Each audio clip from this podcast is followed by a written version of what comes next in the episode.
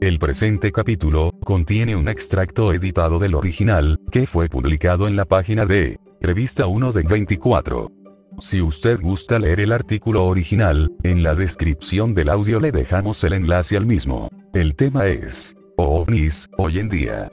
Comenzamos. El fenómeno ovni existe realmente. Se calcula que cada 5 segundos, alguien en algún lugar de la Tierra, está viendo uno. Este fenómeno se ha venido reportando según los estudiosos del tema, desde hace siglos, a través de gráficos y textos, que supuestamente, describen el avistamiento de objetos voladores no identificados, este hecho quedó plasmado en dibujos, pinturas rupestres y pinturas más modernas, pero solo hasta mediados del siglo XX adquiere un gran auge la relación entre arte, escritura y ovnis. De lo anterior se puede decir que la era moderna del fenómeno OVNI empieza el 24 de junio de 1947, fecha en que se inaugura el avistamiento de los modernos platillos voladores, dando lugar a reportes de avistamientos que suman millones alrededor del mundo. La tendencia desde ese momento es la de reconocer objetos de forma circular o de plato.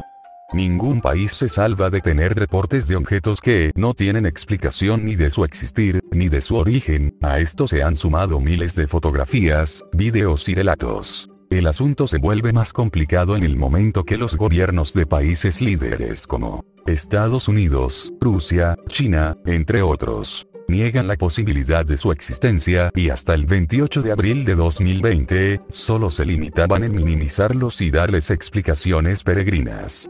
En esta fecha, el Pentágono en Estados Unidos desclasificó videos de ovnis video grabados entre 2004 y 2015. Aún sin esta desclasificación, se observó un repunte significativo a partir de 2018, cuando empresas privadas comenzaron sus primeros viajes al espacio. Veamos ahora la relación entre ovnis y extraterrestres. En un principio no existía dicha dupla, solo se hablaba de objetos volantes que no entraban en ninguna clasificación, relación o explicación. El caso Roswell de Nuevo México, 5 de julio de 1947, sugirió que se trataba de naves tripuladas por seres parecidos al ser humano provenientes más allá de la Luna o incluso del planeta Marte. En 1952, con el caso de George Adamski, quien aseguró haber contactado con seres del planeta Venus, empezaron a darse casos, no antes, de personas que dicen haber contactado a dichos tripulantes de los ovnis, lo que llevó a sugerir que la humanidad, desde hace miles de años ha estado vigilada y visitada por seres que dicen venir de Nibiru, Marte, Uno, las Pléyades, la estrella Vega, etc lo cual llevó a que se sugieran clasificaciones de estos seres, así comenzaron a nombrarse los Anunnaki, los reptilianos, los grises, etc. Sin embargo la forma básica de plato de los OVNI no había cambiado hasta que a principios de los años 60, en que aparecieron los modernos aviones de combate en forma de delta, y al ser dados a conocer públicamente, se señaló que su forma era la ideal para navegar por la atmósfera terrestre a grandes velocidades con menores requerimientos.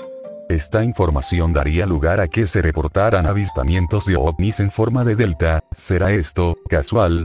Ahora pasemos a analizar a los ovni como una gran industria que deja ganancias. El fenómeno ovni ha dividido a quienes siguen este tema en dos bandos los escépticos y los convencidos, lo que a su vez ha generado un gran potencial comercial entre el presentar pruebas y desmentirlas. Miles de libros, miles de revistas, miles de videos, que generan a sus autores miles o hasta millones de dólares americanos, por lo que el derecho de autor y los derechos reservados se adueñan de un fenómeno, que se dice es natural y está sucediendo en este momento a nivel mundial se limita el día de hoy a quienes de manera independiente llegan a ver un ovni, se les compra su material y se le aplica el copyright. Si no lo venden, el material no sirve, es falso, sus relatos no tienen fundamentos. A la fecha miles de personas sin licenciatura o ingeniería, a nivel mundial, se han vuelto expertos en el tema, son líderes que dan grandes exposiciones muy costosas, donde se dedican a hablar de temas refritos muy socorridos y gastados, algunos le dan un poco de variedad al tema, asombrando con sus teorías e investigaciones que tienen precio, otros inquietan y otros más simplemente son tildados de locos.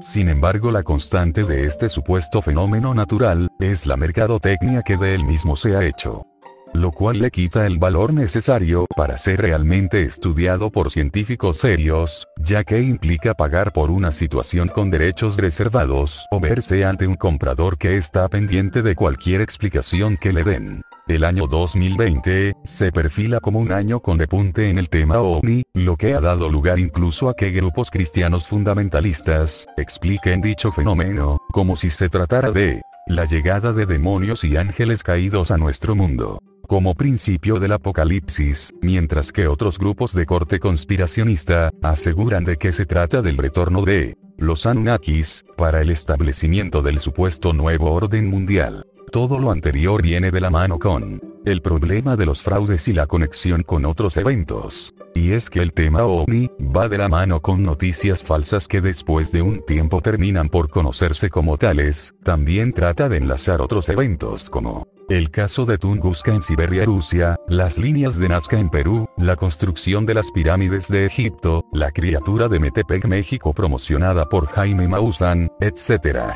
Y es que los casos Roswell, Adamski, los círculos en los campos de cultivos muy de moda en los años 70 y de los que se descubriera parte de ser un fraude en 1991, junto con las autopsias de alienígenas en mayo de 1997, así como los casos de el charlatán Stan que entre el año 2000 y 2002, el caso ATA de Chile en 2003, los falsos vídeos de ovnis en Haití el 9 de agosto de 2007, entre otros. Han dado mucho de qué hablar y se han relegado como historias fraudulentas que algunos sostienen que contienen parte de verdad en el trasfondo. ¿Usted qué opina?